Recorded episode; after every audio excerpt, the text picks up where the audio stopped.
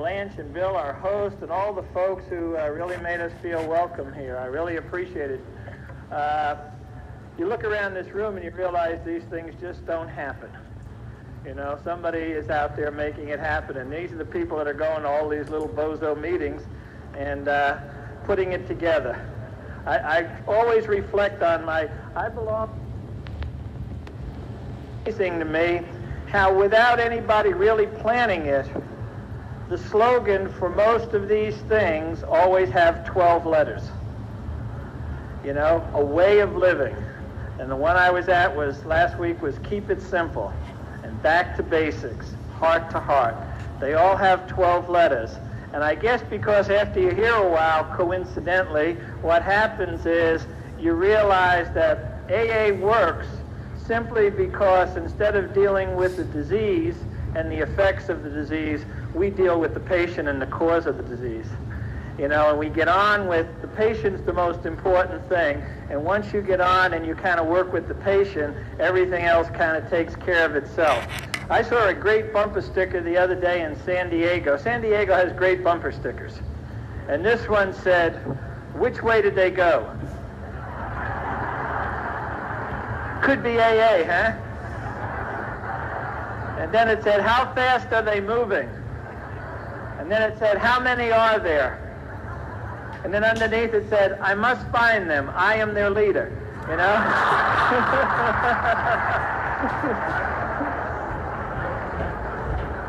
and that's the way I was always coming at life from behind, trying to get out front. And uh, I was like the slowest horse at Aqueduct. You know, I just never seemed to catch up with the pack. And uh, I come from a family where we're divided into two groups. Either you're in AA or you need it. So that's all I know about. Uh, I'm the youngest of seven, and uh, my mom never drank. And my dad died, uh, started drinking when he was 44, and by the time he was 50, he was dead. And I've lost some brothers and sisters to this thing. In fact, in uh, Christmas of 85, I had a sister die after having cirrhosis of the liver. She died weighing about 60 some pounds. And we buried her, and a week later we buried my brother. He died New Year's Day. And so I understand the seriousness of the disease, but I am really into that happy, joyous, and free stuff. I was born and raised in a little town very much like Waikiki called Brooklyn.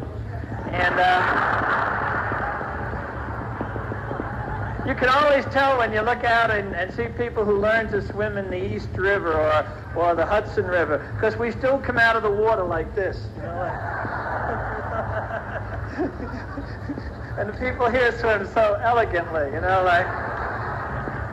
And I was, I was, I had a chance to go on the catamaran the other day, and we went out off the shore. We went swimming, and I looked back, and you could see the hotel and the sand and the, and just everything that all the essence, as they say in California, the essence.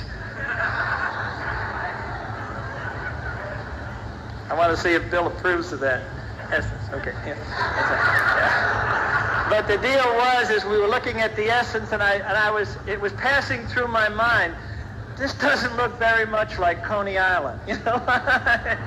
you know, there was no big things floating around or in the water. Or, I was uh, brought up, uh, I was, I'm Irish and I was brought up in an Italian neighborhood. And everybody in my neighborhood who had money was called Don, respectively, you know? And it was one of those neighborhoods you say, how far is it to the subway? We go, we don't know. No one's ever made it, you know, like... Uh, 85% of the suicides in Brooklyn are assisted. Uh, you know, that's just the way it is. People would say things like, hey, he fell asleep in the trunk of a car, he deserved to be shot. You know, that's... Uh...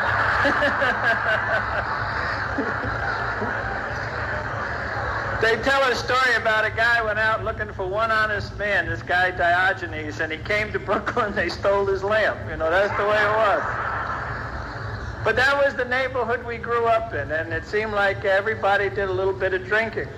And... Uh, I, I want to tell you up front so there's no confusing. I got through school totally unscarred by education. So if you're looking for heavy stuff, you might as well doze off now, you know. I got sober with guys. You say there's a dead bird. They all look up like. In eh.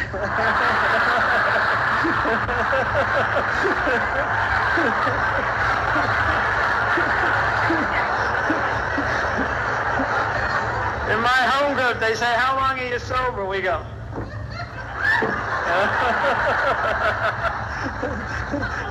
I was just talking to some buddies of mine back east, and they told me they rented the movie The King and I, and were upset because Elvis wasn't in it. You know? and you know, thank God you don't need a lot of smarts to get sober here. In fact, uh, somebody was pointing out today, the fellow who was teaching us his song, uh, that you, you, you, don't really need a whole lot of smarts. In fact, a lot of folks who have so much intelligence can't get sober because they read the big book, which good meetings have one right there. Uh, but, uh, but they, they, they read the big book and they read in there stuff that nobody ever put in there, you know?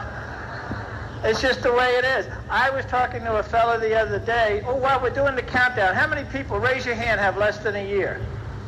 Let's see the hands of everyone who has less than a year. Okay, now, later on, when you guys get into this book and the program, they're going to talk about the promises. And they're going to tell you all about these great promises that have after you do a whole lot of stuff to get it. But I'm going to tell you about the early bird promises that come to people in the first year that you don't have to do a whole lot except not drink. And that is you will continually know what city, state, and country you're in. You know?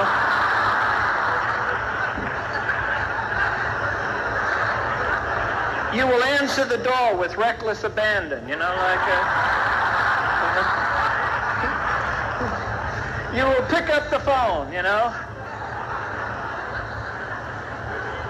And not right away, but later on, somewhere in the first year, it usually happens, you will have a solid bowel movement. Uh, now,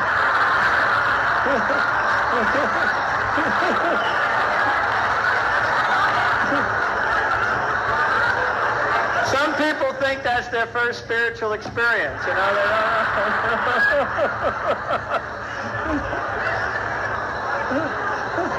honey, honey, come look.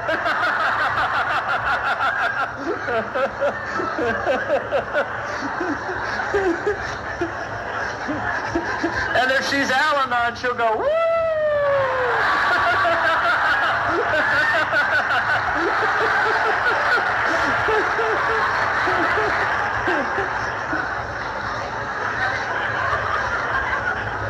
I, I looked at your, at your little logo there, way of living, and you know, I'm the kind of person that I believe that if you're going to be successful in Alcoholics Anonymous, you have got to learn to be a verb. You know, this is not about nouns. You know, nouns sitting around, you know, trying to figure out who to blame it all on. I'm a noun, you know. You know? I like the verbs. The guys that go to meetings, they pick up other bozos and take them to meetings, and, and they're involved in the program. And no matter what's going on, you see the same faces. You know, these guys are always there. They're always involved. They're always doing. And you know what? They get to stay sober. You know? Then you watch other folks who are trying to figure out who to blame it on. It's like watching somebody milk a mouse, you know?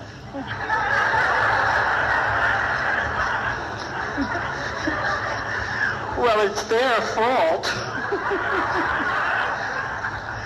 and most of the most of the people in that play have been dead several years, and they're still trying to figure out who to blame it on. I just know that when I drank, I got drunk. It didn't seem like my mom played a big role in that. You know, what I mean, that's.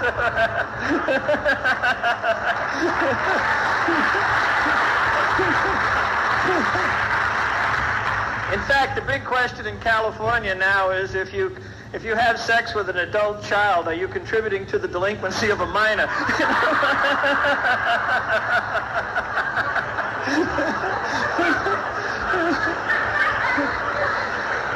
I like verbs. I like people who are out there doing things. I, uh, my kids got me a T-shirt, and on the front it says "Be a verb," and on the back it has the second thing I li- like. It says "Leap before you look."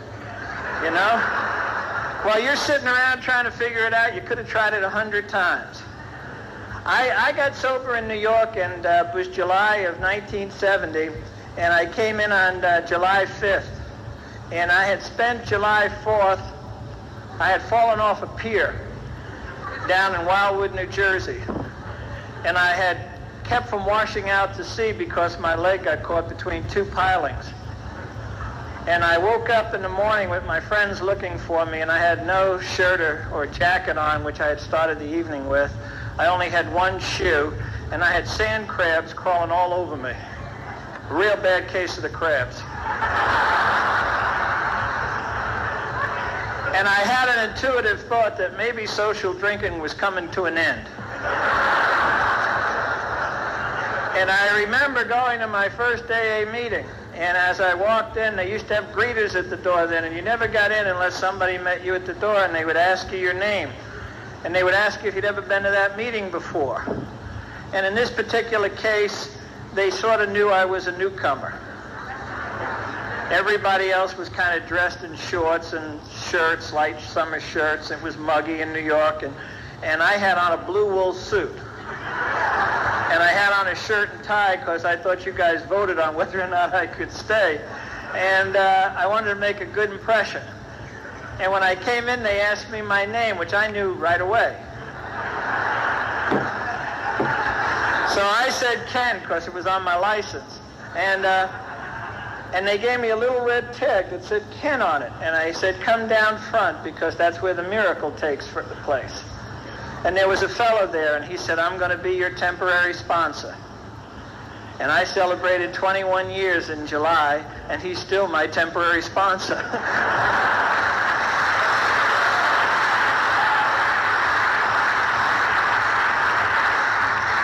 I don't know if it's going to work, you know. Uh, but he looks like he needs the job, you know.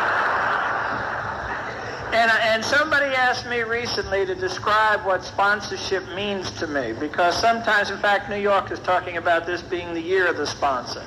And the deal is that my sponsor to me was the way I look at this thing today through my experience in my eyes is the fact that the spiritual light in me had gone out. It had just gone out. I was doing things that I didn't really want to do.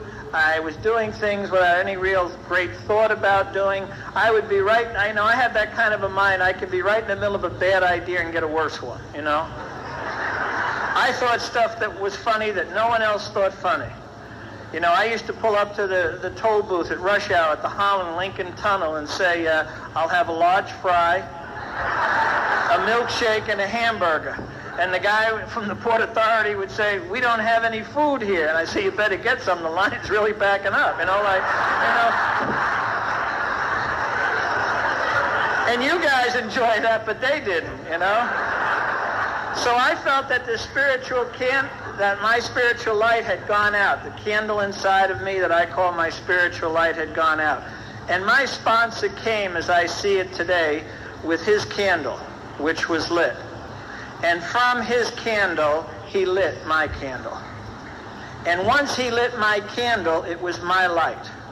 It was my light. It was incumbent upon me to keep it glowing and to keep it lit. His job was just to light it and help me get it going. It wasn't to take over my light. It wasn't to be my light. It was just to give me light. And he used to say, if we keep our lights lit, the path will be well lit, and people don't stumble in the dark. You know? And so I, I, used to just look at him because he was a plumber, and he knew so much more than I ever knew about living. He had a family, and he had kids, and they all hung out together.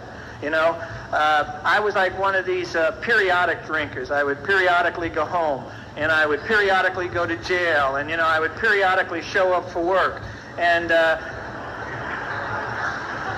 that's not very kind. And so he, he got this thing going.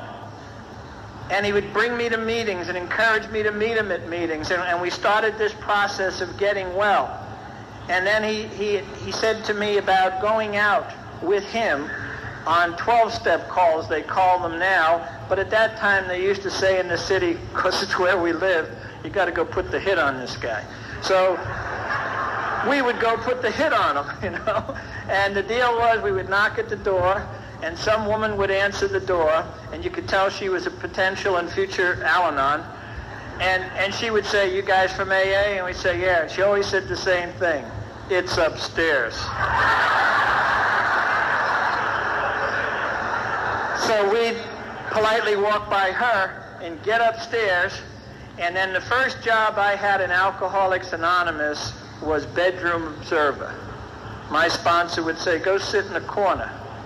And I would sit in the corner, and I would watch him sit down next to the bed, and the bed would be going up and down, and the guy would be rattling around in there, and he would start to do his magic. And his magic consisted of carrying the message of Alcoholics Anonymous. And as he began to tell a little bit about himself and share that, you'd start to see the bed kind of quiet down. And eventually the guy would start to quiet down. And the guy would start to say things like, yeah, I did that. Yeah, I know what you mean. Yeah, I felt that. And then I would get to see this bozo rise up out of that bed, if not that night, the next night, and come to one of our meetings. And so I don't have any doubt about whether Alcoholics Anonymous works because I saw it from the very beginning to the very end. I saw people come in from all kinds of disadvantaged situations and they're staying here and they're staying sober because they're focused on the program of Alcoholics Anonymous, which is incumbent in the big book, which I'd show you if I had one, and the 12 steps of Alcoholics Anonymous. They're not running around trying to do 10 other things, you know. They're not going to sex without partners. Uh, you know, they're not doing that. Oh, you guys haven't heard about that one, huh? I heard some of their meetings get out of hand, but hey, that's just, uh, that's just,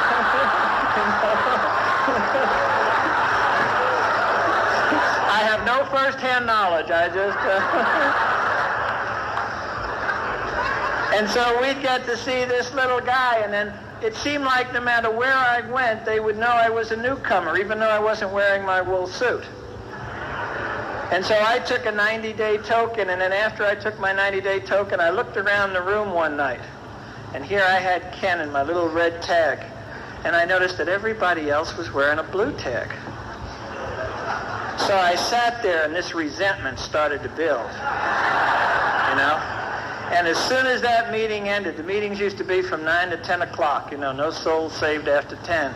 So as soon as that meeting was over at 10, I jumped up to the secretary and I said, hey, I really got his attention. I said, how come I have a red name tag and everybody else has a blue name tag? And he said, oh, you're ready for a blue one. So he took it off, put a new one on, and I, you know, that was that. You,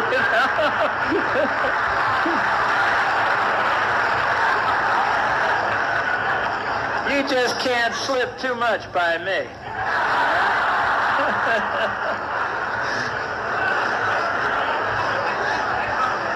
And that's the way I got into AA, you know, and, and I started right from the get-go. And, and you know, if you're sitting here tonight, these steps are all very, very important. But there's one step in there, for some reason, that most people skip over. I don't know why. They don't do it intentionally. It's not a planned thing. It just seems to happen. And that's step 11.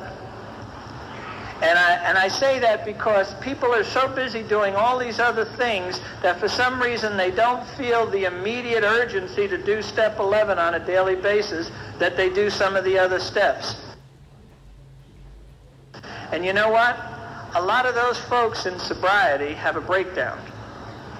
And they have a breakdown because they are not developing that conscious contact with God as they understand Him. Notice it says conscious you've always had contact with God. The idea now is to be aware of it, you know. I love it when people say, God hasn't moved, I have.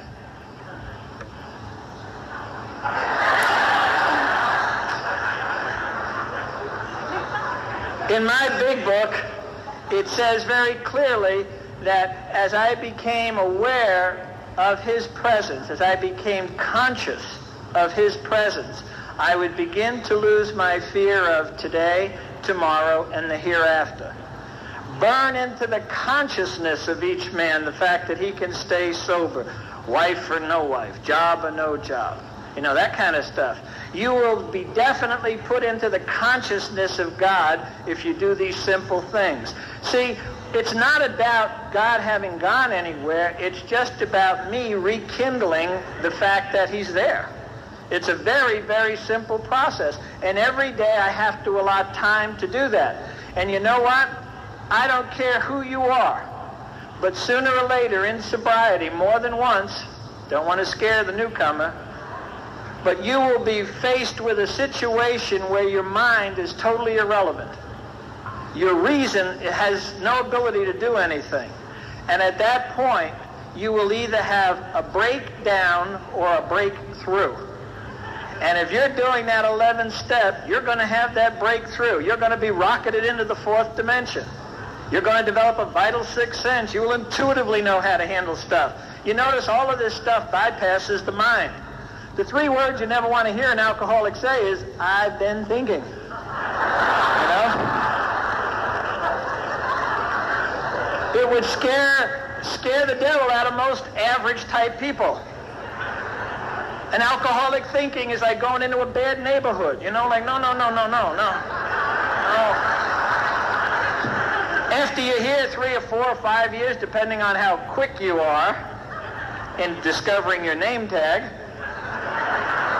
you'll begin to realize you have the right to ask your head where it's getting this information. You know, you will just know. You'll say, where are you getting that stuff?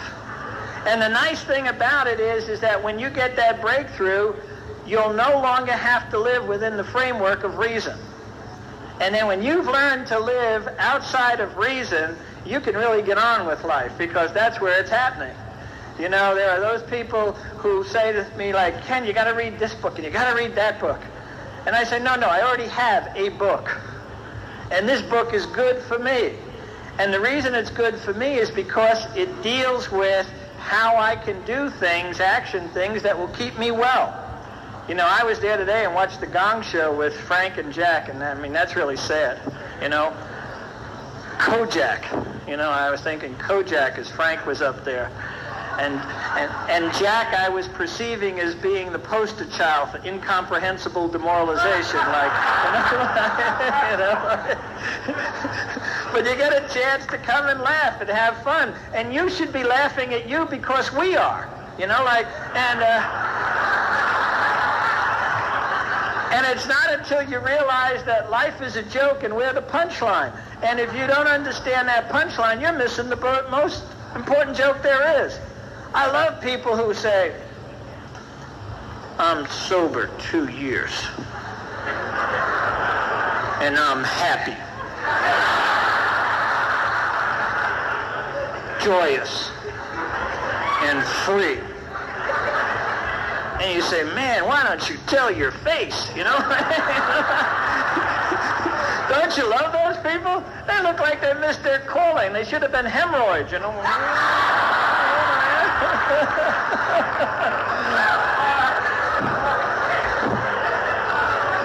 See now, what you guys are doing is the healthiest thing in the world. You're laughing.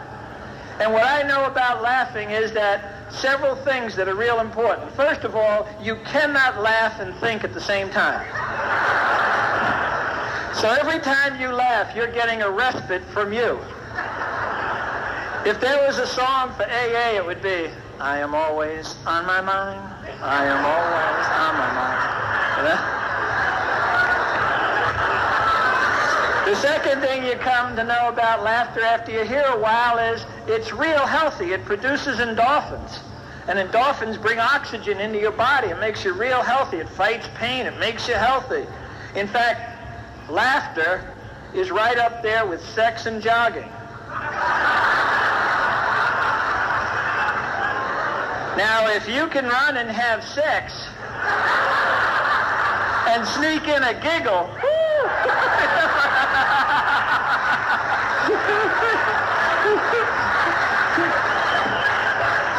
you would be so Giggling is a form of birth control in California. but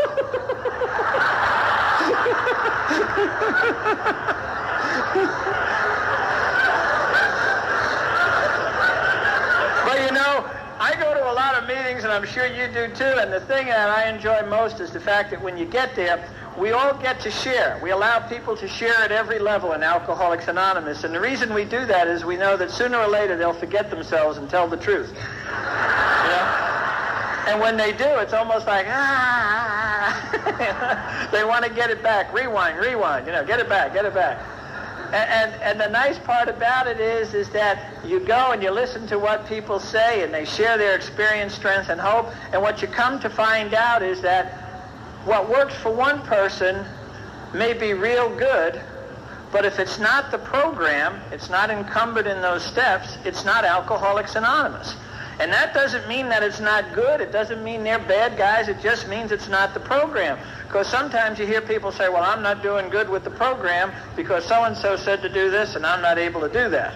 Or I don't want to do that. And so you have to get an owner's manual. You have to get a copy of the big book. And, uh, and then once you get a copy of the big book, they'll do at the real good meetings, they'll have one right there by the podium. Uh, once you get a copy of the big book, then you'll have your own owner's manual. Then you'll be able to read it and see what's in there rather than be counting on someone else to tell you things about it. Because you hear some of the darndest things like, well, in our area, it's like, no sex in the first year.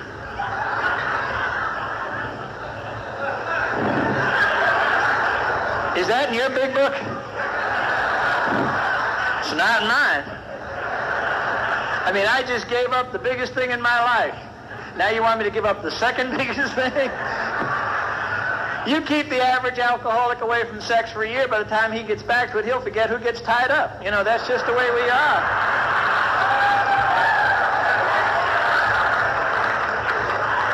And it doesn't say that in the big book. I'm not saying it's not won't work. I'm just saying it, it's not part of the big book. So therefore, it's not part of the program. You know, I'm from Brooklyn, so I don't know a whole lot about that topic. In the Bible, it says that premarital sex is a sin. The way we did it in Brooklyn was a crime. You know, like a... Uh, in my neighborhood, we all propose romantically with the same two words. You're what?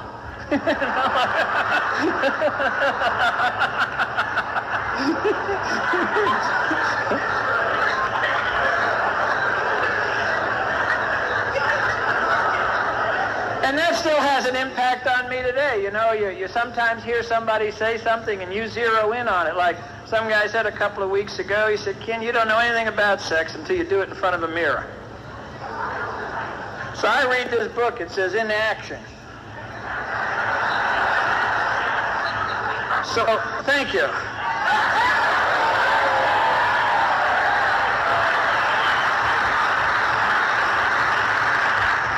just goes to show that guilt still still works at AA meetings. Yeah. Someday Hallmark is going to come out with a card that will say guilt, the gift that keeps on giving. but this guy said, you don't know anything about sex until you do it in front of a mirror, so I tried it. I damn near wrecked the car. You know, like it was a... oh, yeah, you can laugh. You weren't there, you know. And the thing that threw me off were those side view mirrors. they said objects may appear larger than they really are.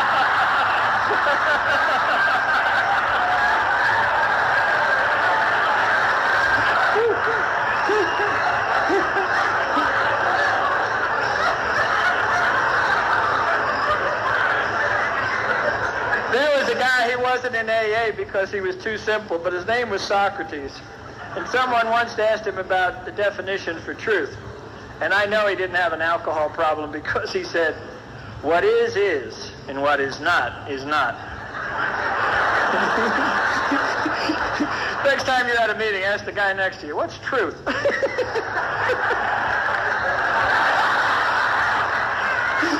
I hope you have a lunch. But the thing about truth is that it, it sets you free. and allows you to get on with life. And you see, what each one of these steps did for me is that it helped me destroy the fictional me that I had created. You know, fiction and truth cannot survive together. Something has to go. And so the deal with me was as I went through those steps, one at a time, just as they mentioned it in the big book, what started to happen was the me that I had created started to die. And the me that was there all along began to just come to the fore. You know, I like to read in the big book right there at the end of where it talks about the consciousness of his presence. It says we will be reborn. It doesn't say we'll be born, we'll be reborn, meaning we were already okay. When I was sent out from the home office, I was okay. And then along the way, people gave me a lot of unsolicited gifts. And a lot of those gifts caused me problems. And I ended up drinking because I either didn't accept myself the way I was or I thought I should have been more, whatever the deal was. And it doesn't even matter to me why I drank.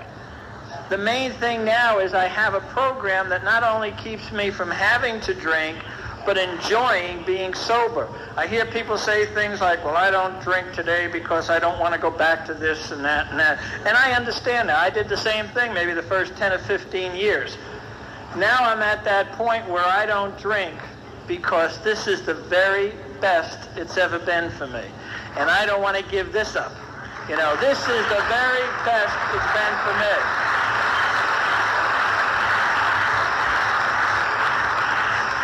I mean, I can't wait to get up in the morning and screw something up. You know, it's like uh, I don't want to lose my skills. And I go to meetings where people say things like, well, I don't want to try anything because I may make a mistake. We're counting on you making a mistake. The idea is not to do it more than six, seven hundred times. You know, like cut down on it. I've been all over this country and I've never seen a statue to a critic yet. So go out and do something. You know, do something. Columbus has his own day. He didn't know where he was twice. You know? Now we throw in a Monday. Good boy, Chris. You know? Get involved in relationships. I'm sponsoring a guy now. He has me laughing all the time. I mean, this guy gets involved in these real possessive relationships. He's in one now where he doesn't even want to see a husband. I mean, it's like a... And I know how that goes, you know? and everybody who laughed did too, you know? Uh, and people think that, you know, the idea is that if I can't be by myself, somehow I'm less than what I should be if I'm by myself. You're never by yourself. Once you get here and you get in this program, you're never by yourself. You're always involved with other people in the program, and if the worst comes to worst and you're home, in quotes alone, you're in good company because the power that's there with you will never lead you into harm. You know, I love this big book because it's so simple. And, and they wrote it for guys like me. It says, when the alcoholic drinks, something happens. I mean, is that detailed or what? you know, let's ponder that for a moment. When the alcoholic drinks, something happens. I mean, you go into a bookstore today and there's how-to books. Uh, uh, uh, you know, I saw one the other day. It says women who love men who murder. And it's about all these women who are marrying guys who are on death row. I mean, uh, they're so-called normal people out there. I love it when I come to AA meetings and people say, well, there's us, and then there's the normal people. Watch my lips. There are no normal people. There are just folks who haven't shared with you yet. you know?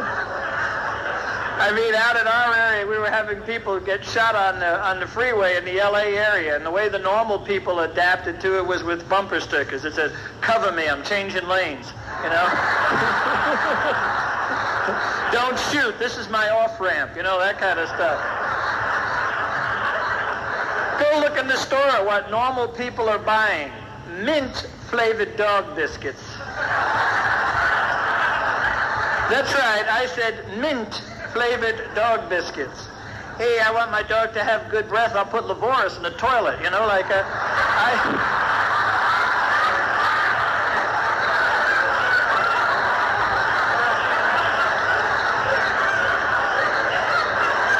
As I have, as I have gotten sober, the thing that I've enjoyed most is the fact that no matter where you're at, you're there.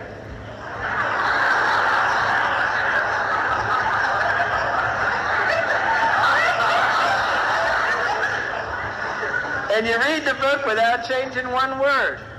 You just read it. You know, you don't read into it, you just read it. You know?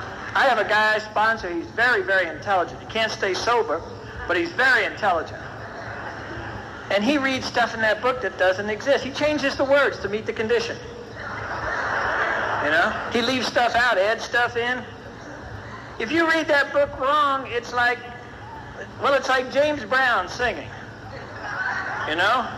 If James Brown had gone to a Ivy League school, he'd be singing something like, I feel well. It's not the same, is it? And that's the way it is when you change the big book. It, it's not the same. It's not going to get you the same results. And the deal with me is that if I want to get what the folks had who have the things that I want, then I got to do the things that they did. And I was so sick when I got here, you won't believe this. But when I first got here, I was a whimper and a whiner.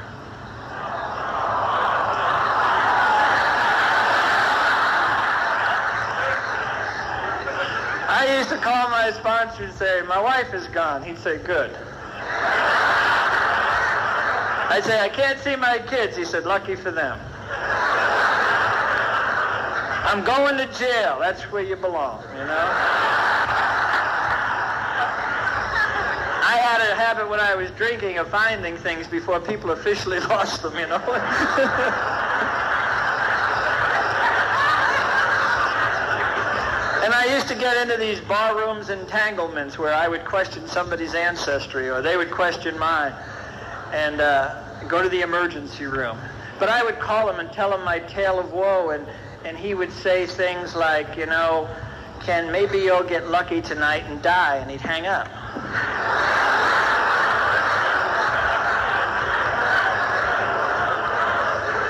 Very warm man. I couldn't wait to share everything with him, you know.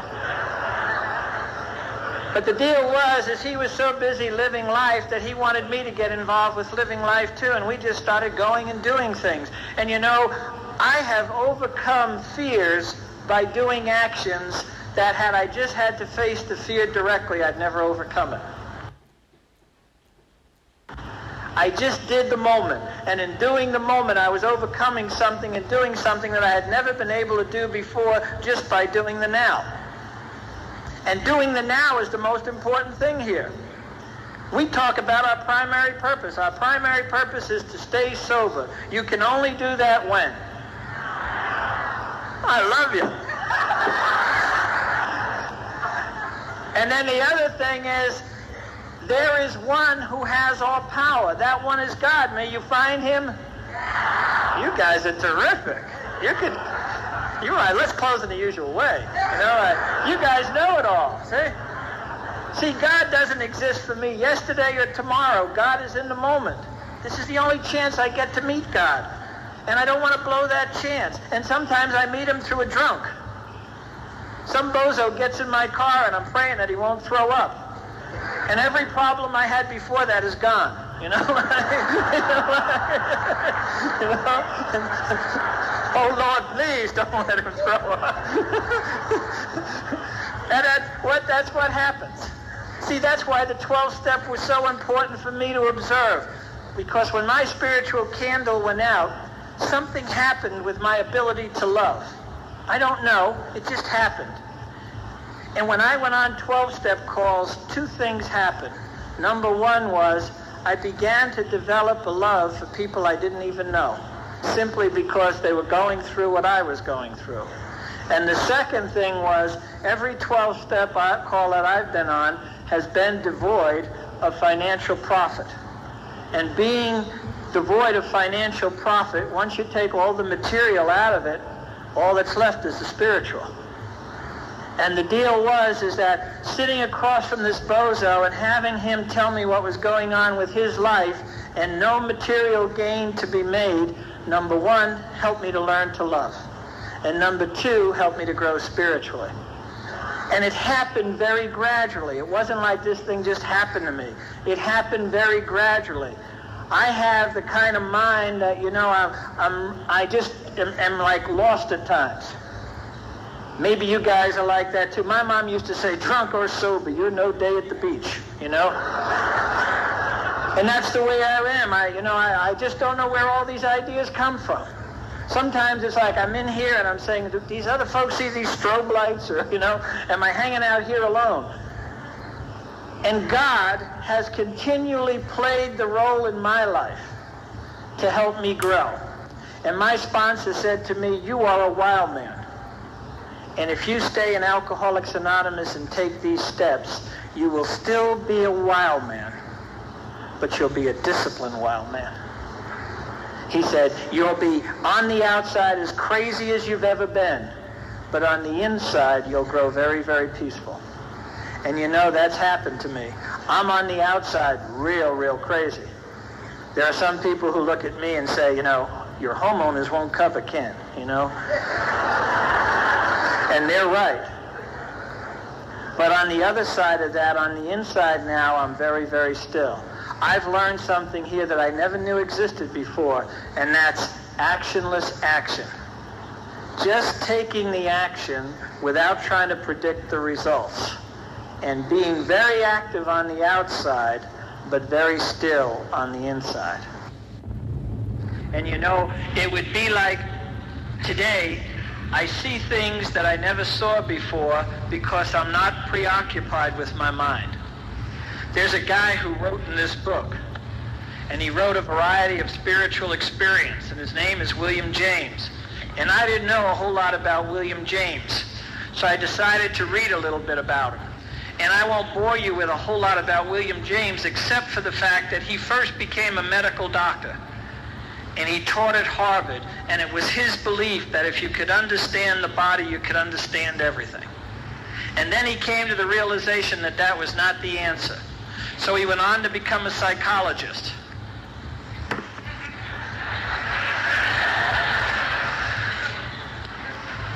And his deal was is that if he could understand the mind, then you'd be okay.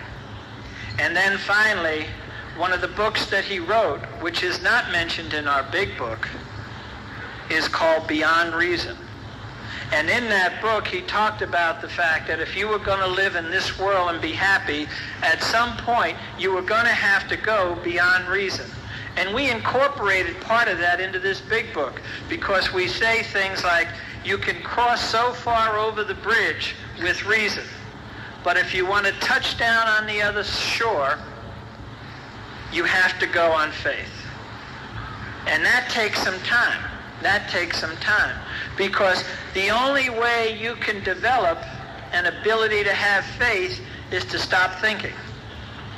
And for most people, they don't want to stop thinking because if they stop thinking, they'll have faith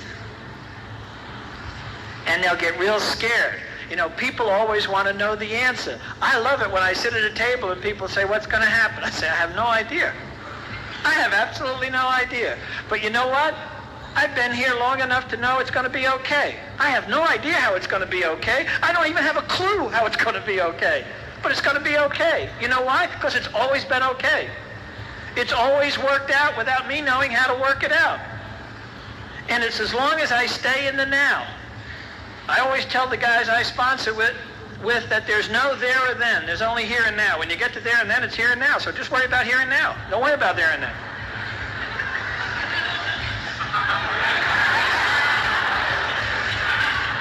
And then we talk about this guy Socrates and truth, and I tell him, you know, I know a few things about truth that are real important. One is it's always simple. If you have to explain it eight or ten times,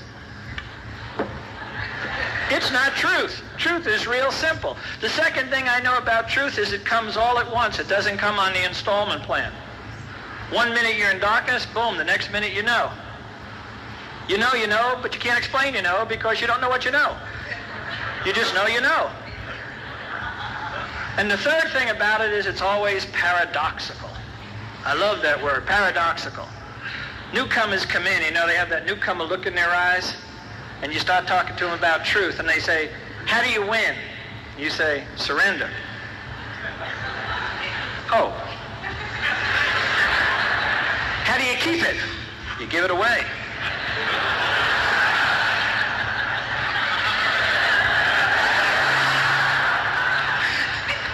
You can pull this on guys who have red name tags.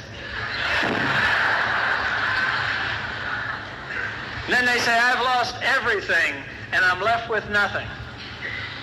I always tell them, you know, that's what I used to say because I was stupid.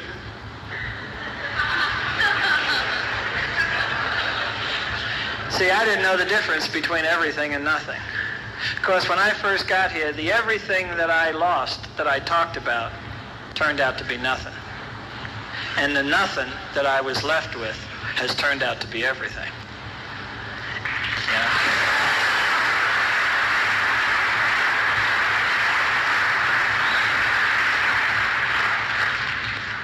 And so I started down this path that other people have lit for me with their candles. And I started doing the steps and reading the big book and going to meetings, and I got on with life. As my friend Stu said today, let's get on with life. Life's in session. And that's what life is all about for me today. It's being a verb. I don't want to talk about life. I want to learn about living. And I learn about living by living. You know how I learn about love? By loving. Not to talk about it like it's some theoretical concept. I love guys that you're at meetings and they try to define God and they try to define love. And I say it's a waste of time. Because if you can define it, you limit it. And you can't limit God. He's too good to be limited. And you can't limit love. It's too boundless to be limited. So no matter what you say about it, there's always something left unsaid. And that's the way it is. And AA meetings are like that. You know, you get up there, and I don't know where else you can go where a guy will get up and say, this is blue, it always has been blue, it always will be blue, and that's what I believe. And he sits down. Next guy gets up and he said, this is red, it always has been red, always will be red, and I, that's what I believe, and he sits down. And they sit next to each other. And one guy gets up to get a coffee, he says, you want a coffee? Can you imagine that in a bar room? Some way your mother would come into that. You know, it'd be very ugly. You know, it'd be. Uh... seemed like every time I ended up in an emergency room, it was always over something that I thought I knew. That was so important that it was worth getting punched out behind. You know, I love to tell a little story, and it's a little story that shows how things change and grow in Alcoholics Anonymous. It would be like if all the caterpillars got together and they had a convention right here in Waikiki, and all the other caterpillars came in from all the other islands. Take them a while. and when they got here, all they talked about was their perspective of life. We crawl around on the ground and we see life real ugly and we're close to everything that's bad in life. And then we die. And then one of the caterpillars who has taken the steps and has had a spiritual experience, he says, you guys are wrong. See, what happens is at the moment that we think we die, we don't die. We become butterflies. And we become something very, very beautiful. And we get to fly above the ground. And we get to see everything from a whole new perspective and we get to in, inhale life in a way that we've never inhaled it before. The old timers poke each other and say, he's in denial. He's in denial. he's on a pink cloud. Yeah, he'll come down off of that. Yeah. Because, as my friend Chuck C. used to say, you can't see it till you can see it. And you can't hear it until you can hear it. And it's amazing to me how many times I've been in a situation and I couldn't hear it or see it. And over the past several years, I've gotten to hear and to see things that I never knew existed. And each one of those things has led me on to something else. I can just tell you from my experience that nothing bad has ever happened in my life. Nothing bad. I couldn't tell you that when I was going through it. I couldn't tell you that at the moment of impact, but I can tell you now because each thing that has happened to me has led me to another spot, which I wouldn't have gotten to had I not gone through that experience. And that's what we share here, our experience, strength, and hope, not our philosophy and opinions. Our experience. I went through this. This is what I did with it. You know, you can try it your way. And, and, and that's why I love to go to meetings because you get to hear so many diverse opinions of the same thing. We have a fellow, which some of the folks in the room know. He's passed away now, Lewis. Lewis came in the program when he was 50. He lived to be 89. He was 39 years sober. And I used to go to meetings and people would have all these big discussions like, uh, how do you make a decision? Well, I inventory it. I call my sponsor. I go to seminars. I nah. Then they'd call on Lewis. Lewis would get up and he'd reach in his pocket and he'd take out a silver dollar and he'd say, when I have a decision to make, I flip it. Heads, I do it this way. Tails, I do it that way. I'm 39 years sober. I can live with it either way. And then he'd go sit down, and then we'd have this psycho dribble for another 20 minutes or so. But the deal is for me is that no matter what's going on, all I have to do is the next indicated thing. I don't have to figure anything out. And as long as I stay in the now, it tends to happen real, real easy. And as long as I keep an open mind. I don't know about you guys, but I had trouble letting go of a lot of old ideas a lot of old ideas. You know, I was kind of like, I had the mentality of that miner. You know, he's coming through town, and he's got his pack mule. And an alcoholic comes out of the bar, and he says to the miner, do you know how to dance? And the miner says, no, sir, I don't. He says, well, you better learn. And he takes out his six guns, and he starts to fire. And after he fires both guns, he, the guns go click, click, at which point the miner reaches over and pats his mule and pulls out a shotgun. And he said, "Do you ever kiss a mule's ass?"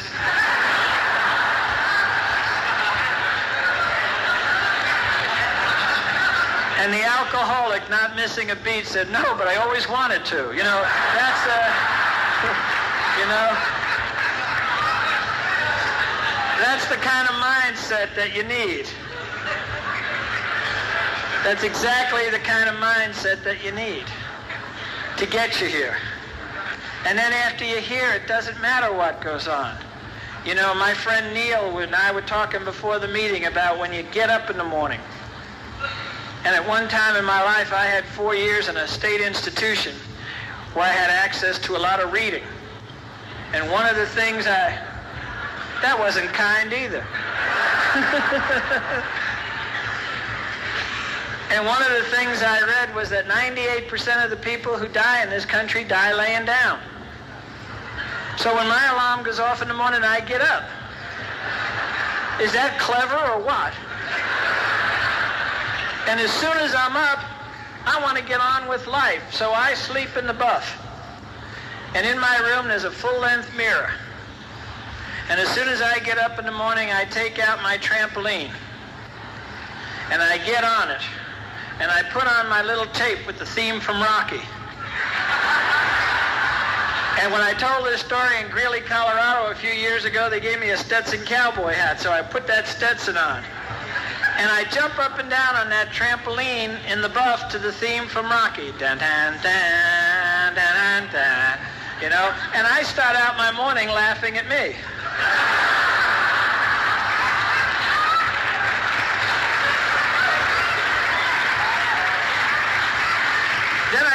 Catch up with you guys later on, you know? And then you have people ask these heavy questions. A lady in Nebraska said, did you ever hurt yourself? And I said, no, ma'am, we have a loving God. That's why he invented duct tape. You just put that baby on there and off you go. you won't be able to touch a roll of duct tape in Waikiki for a week, you know?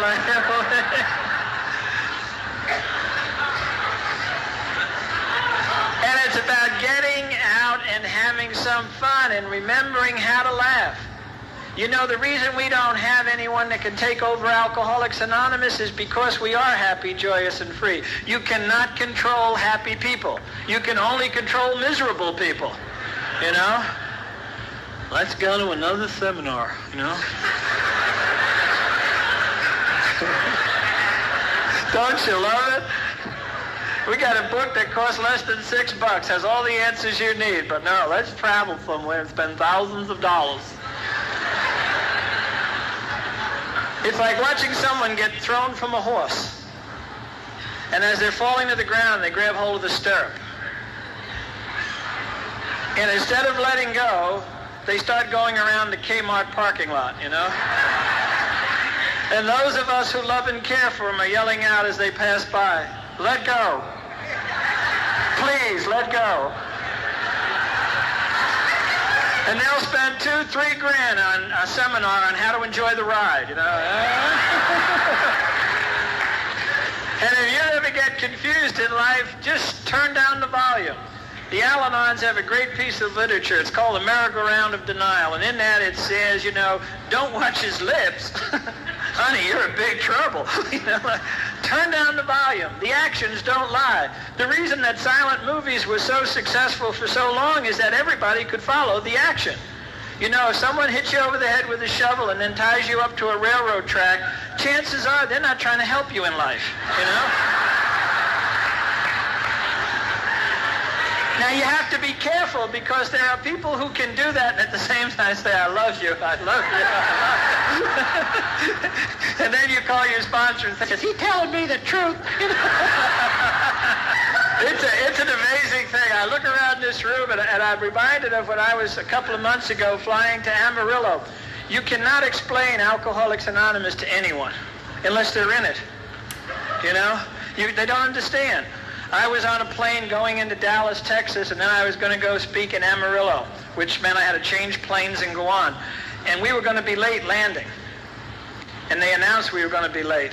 And the fellow sitting next to me said, where are you going? I said, I'm going to an Alcoholics Anonymous convention, which got his attention real fast. and he said, what are you going to do there? I said, I'm going to speak. He said, how many people are going to be there? I said, oh, three or 4,000. He said, are you going to make it? I said, no.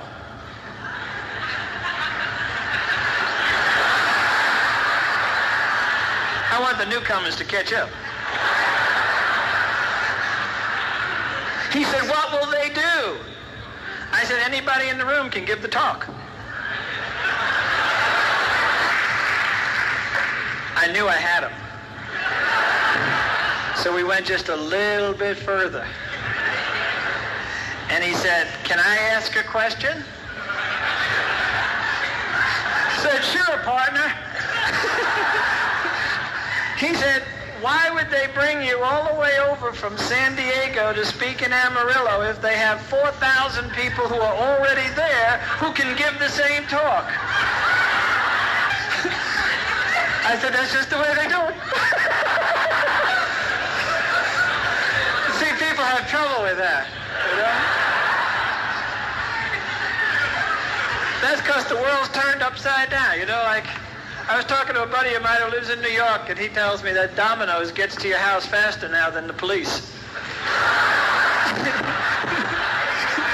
he goes out of town a lot. He told his wife, if you ever hear anybody breaking in, call Domino's and get a plain cheese, you know, like...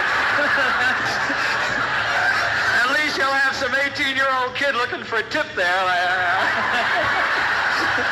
who might embarrass the criminal, you know? but that's the world we live in. I mean, this is the way it's going on. And I come to meetings because meetings are like speed bumps. They slow me down and they get me to see that what I'm hearing on the news and think I'm observing sometime in the world is really not what's going on at all. That what's really going on is what's going on.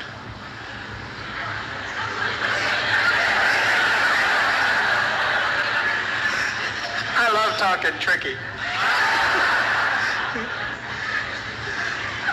it's like I love to say that when we're born, we're all put on the path of becoming human. See, people think we're born human. We have to become human. You have to come to find out in Alcoholics Anonymous that we all swim in the same water. It doesn't make any difference what you look like or what your background is. We all swim in the same water here. And the whole idea is not to pollute that water. And it's a real simple concept. Real, real simple concept. And we have to grow into that. Like when a rhinoceros is born, he's already reached the quintessence of rhinocerosity.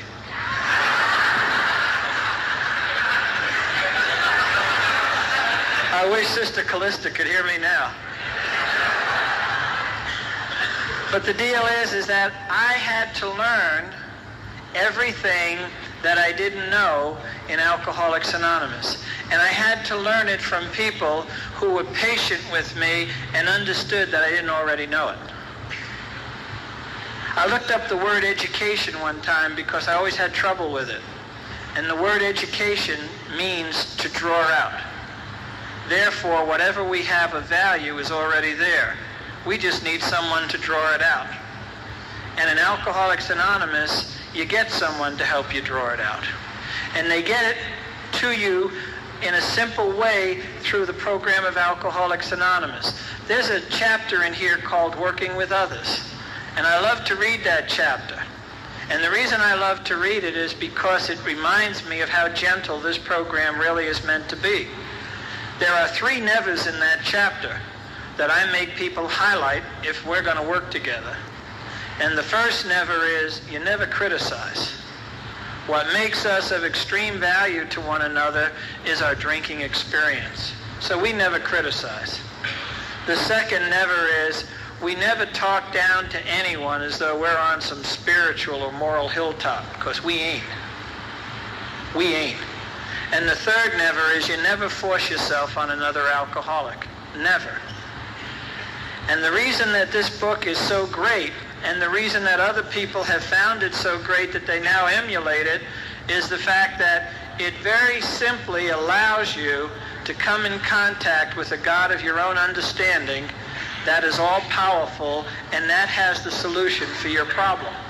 See, I didn't know who had the solution for my problem. It became quite obvious that I didn't.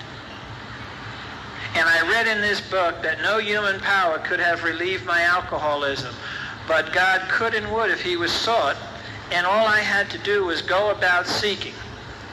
And I love that part where it says, he wants us to walk with our heads in the clouds with him, but our feet firmly planted on the ground so as to be of value to another human being. This is not about becoming so spiritual that you're useless. This is about getting involved in the program of Alcoholics Anonymous and becoming very, very functional. Very, very functional. Being there when someone reaches out. And being there just to let them know you're there. In 1981, I went through a divorce after being married 22 years. My wife and I had gotten back together. We went through 10 years together. And then we went through this divorce. And I was put in a position of going out to date again, and that was a very interesting phenomenon. You know, it's not, it's easy to date when your songs are I'm just two six packs away from loving you. You know, throw a saddle on the stove. We're riding the range tonight. You know, like that. And I'll never forget the first woman that invited me out to dinner, and I finally went. I bought candy and flowers and I showed up there because that's the way I thought you had to do it. That's the way I thought it was. And she opened the door and she began to laugh gently. And she said, God love you. You're, you're Ricky Nelson in a John Travolta world. And when I grew up, they were playing these great songs like Till the End of Time. I'll be loving you always. Now I was getting ready to go date, and they were playing songs like Beat It, Whip It, Choke It, Kill It, Come on, Step on It, you know. and I wasn't too sure I wanted to find out what they were talking about, you know. But it was another part of life. And then in 1983, I had an intuitive thought, and I signed up to work with the hospice program in San Diego. And I began to work with people who were terminally ill. And we don't take you in the hospice program in San Diego unless you're diagnosed to live six months or less. And so I knew I was going to be working with people who would have a different outlook than I had, I thought. And my God, you know, I don't know about your God, but my God does bank shots sometimes just to show off. You know? He leads me to believe I'm going to do this, and he goes, it's going to happen that way, you know? And so I thought I was going to start doing something that would be a little bit different from Alcoholics Anonymous. So I went through this training, and the very first guy they sent me out to see was a 71-year-old who was dying of lung cancer, who only had two or three months to live, supposedly. And he told me that he was, well, he was very angry, and I kept asking him what he was angry about, and he didn't want to share it. And finally, I got him to share it. And he said, I'm 39 years sober in Alcoholics Anonymous, and I should have gotten a cake. And I'm so weak from this morphine, I, I can't last till nighttime to go get a cake. And I said, wow. That's what I say at the group level. Actually, I said no, and it was a four-letter word, began with S, ended with T. And I said, no, wow. And I said, Stanley, I'm 11 years sober. And he said, no, wow. So I said, load up on that morphine and I'll take you to a noontime meeting. So he loaded up and I took him to a noontime meeting and I got the privilege of giving him a 39-year cake.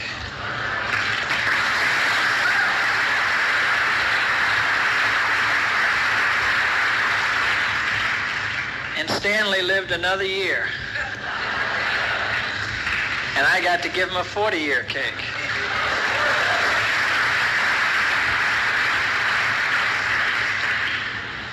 See, man doesn't make those calls. And I have guys who call me on the phone, whimpers and whiners. Keen, she's leaving. Ken, I lost my job. So I used to say, come on over. We'll spend some time together, but I have a commitment to this guy. So I'd get him in my car. I learned that from Al-Anon. And I and I take him down to see Stanley. And we go in to see Stanley, and by that time Stanley had had a colostomy, and he had tubes running in and out of him, and he was on oxygen. And I'd say, Stanley, this guy's having trouble with the program.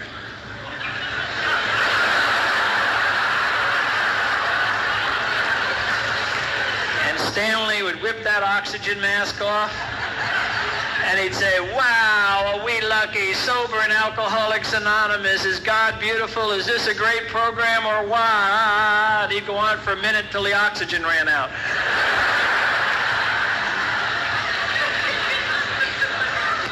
then he'd put the oxygen on and start to go back to breathing. And we'd visit with him for 45 minutes to an hour. And then when we'd leave, we'd get out in the hall and I'd look at this bozo and say, now tell me about your problems. You know? This book is a real, real good book. On pages 132 and 133 in this book, it talks about being happy, joyous, and free. It talks about us absolutely insisting on enjoying life. It talks about the newcomer coming in and seeing us laughing. That's what keeps them coming back. How can they be laughing? Aren't they listening to what the other people are sharing? You know?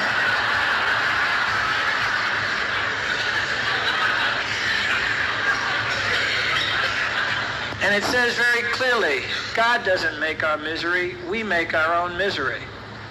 You know, in the business world, they, they have a deal. They call it the hidden agenda. It's when two people are talking and they don't know what the agenda is, and one of them has a hidden agenda. In the hospice program, they talk about the new agenda. See, whatever problem you think you have right at this moment, right at this moment, or series of problems as you perceive them, they would be drastically altered, if not eliminated, if tomorrow someone told you you only had two or three months to live.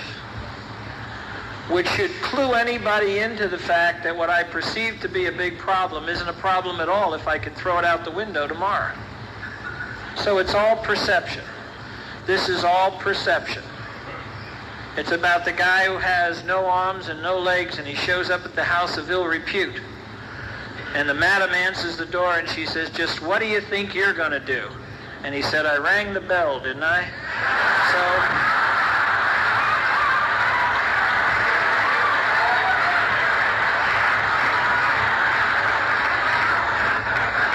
So be very, very gentle with those newcomers because among them are a lot of bell ringers, you know? And I see Cindy and all the young folks who have come along, and, and AA is in good hands. AA is in good hands. The guys who went tonight, Bill and Mary, with 40 years, they lit up the path for us. Those of us who are passing now are lighting up the path for those who come after us as long as we adhere to the big book of Alcoholics Anonymous and don't hurt one another, we're all going to be okay. They had a fellow who won the Nobel Peace Prize speak in L.A. a few years back, the Dalai Lama. And it cost a hundred bucks to go listen to him at the forum. And people drove in from all over and they thought, now we're really going to hear something. And they had all these motivational speakers speak in front of them. And then finally the Dalai Lama and the place got real, real quiet. And this guy about late 50s came out and he said, our primary reason for being on this earth is to help one another. And then he turned around started to walk away. And then as though he had an afterthought, he came back to the mic and he said, some of us, because of our current natures, cannot do this. So our primary purpose is not to hurt anyone. And then he went and sat down. You could tell all the people who were not in AA. I paid a hundred bucks for this. I drove up, but you know, I'm not going to get home till two in the morning. And he said, and all these guys said was, if you can help, help, and if you can't, don't hurt. Deep. See, they wanted the dolly to. Dolly's not into that. It gets real, real peaceful here once you understand that there's nothing to be achieved. It's just about living life and being you. And being you is enough. Just become the best you you can be. And if you're the best you you can be, that's more than enough. It always has been. I don't know who ever sold us it wasn't but it always has been. And then you get to enjoy. And if you ever get confused, watch the kids. They know what's going on.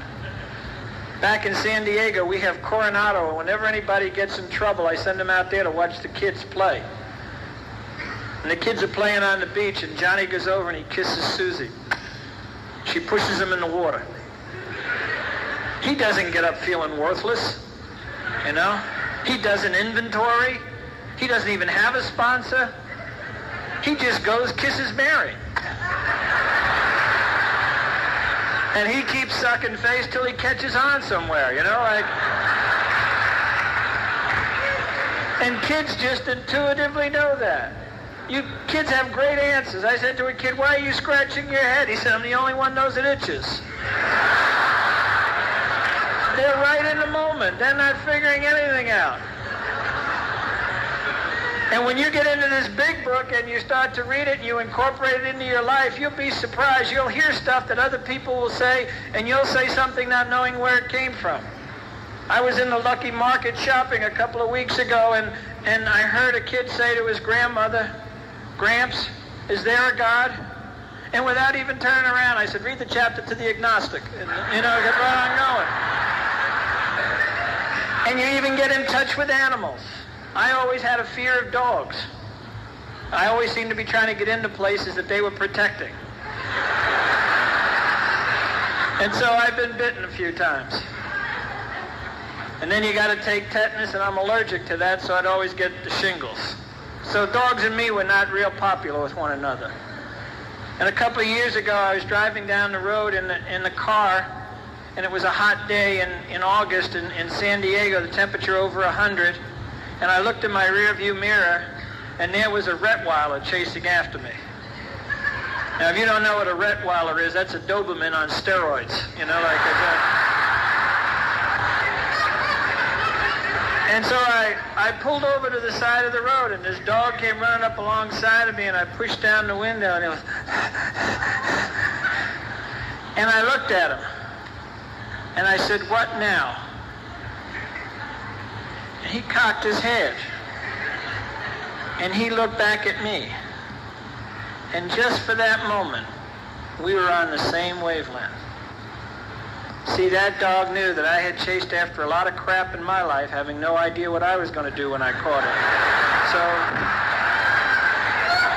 so we were like right there, real mellow. I let him catch his breath, and I said, hang in there, brother. And off I went. Now, if you followed me around, I may look a little funny. But I'll tell you one thing. I'm living life. And I'm living life because I've learned something about living in Alcoholics Anonymous. And to me, today, there's no separation. It isn't about I have a life and I have AA. I have AA, and therefore I have everything that life has to offer. And I get a chance to live day to day, moment to moment, totally in the now, and I don't have to figure out anything. This is not about figuring out anything. This is just about getting up in the morning and having some fun and going to bed at night and thanking God for the fun for that day. And knowing that, you know, uh, if you look at it, if you live to be 75, which I hope to do minimum, and you sleep eight hours a day, which I do, I will have slept 25 years. And some force that doesn't have to be described takes care of me eight hours out of every day when I am totally oblivious to what's going on.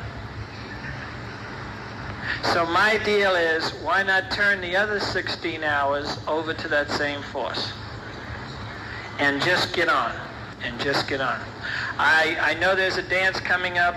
I don't want to keep you any longer. You've been very, very nice to me. I want to tell you two things, and then I'm going to sit down real fast. The first is, is that I had a friend who used to come to my house. He was a little Indian fella, Harish, and Harish was from Pune, and he died a year or so ago. And when he came into my home, he always used to say Namaste. And Namaste means the God in me recognizes the God in you.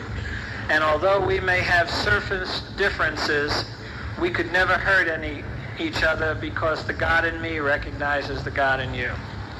And my mom used to tell this story which sums up all of my spiritual experience. She used to talk about this boy Johnny. And Johnny used to go to a parochial school, and they always built the parochial schools next to the church. That's the way they did it. It was a captive audience. And Johnny would go in there every day, and he would kneel down and he'd say, hello, God, this is Johnny. I just want to tell you I'm here and then he'd boogie. And he went there weekends and holidays and summer vacations. And that was his whole spiritual program. And my mom said when he got to be 12 years old, he was dying of polio. And he was in a room and he was surrounded by his friends and chums. And a voice was heard to say, Hello, God. Hello, Johnny. This is God. I just want to tell you, I'm here. And that's the whole purpose of being on this earth whenever anyone, anywhere, in or out of the program reaches out, one of us will be there. And it doesn't make any difference who it is, we all have the same message. There's a 13-step dance. I hope you have picked out your... I hope you have picked out your targets. Don't look for Miss Right, look for Miss Right now. maybe even miss perhaps.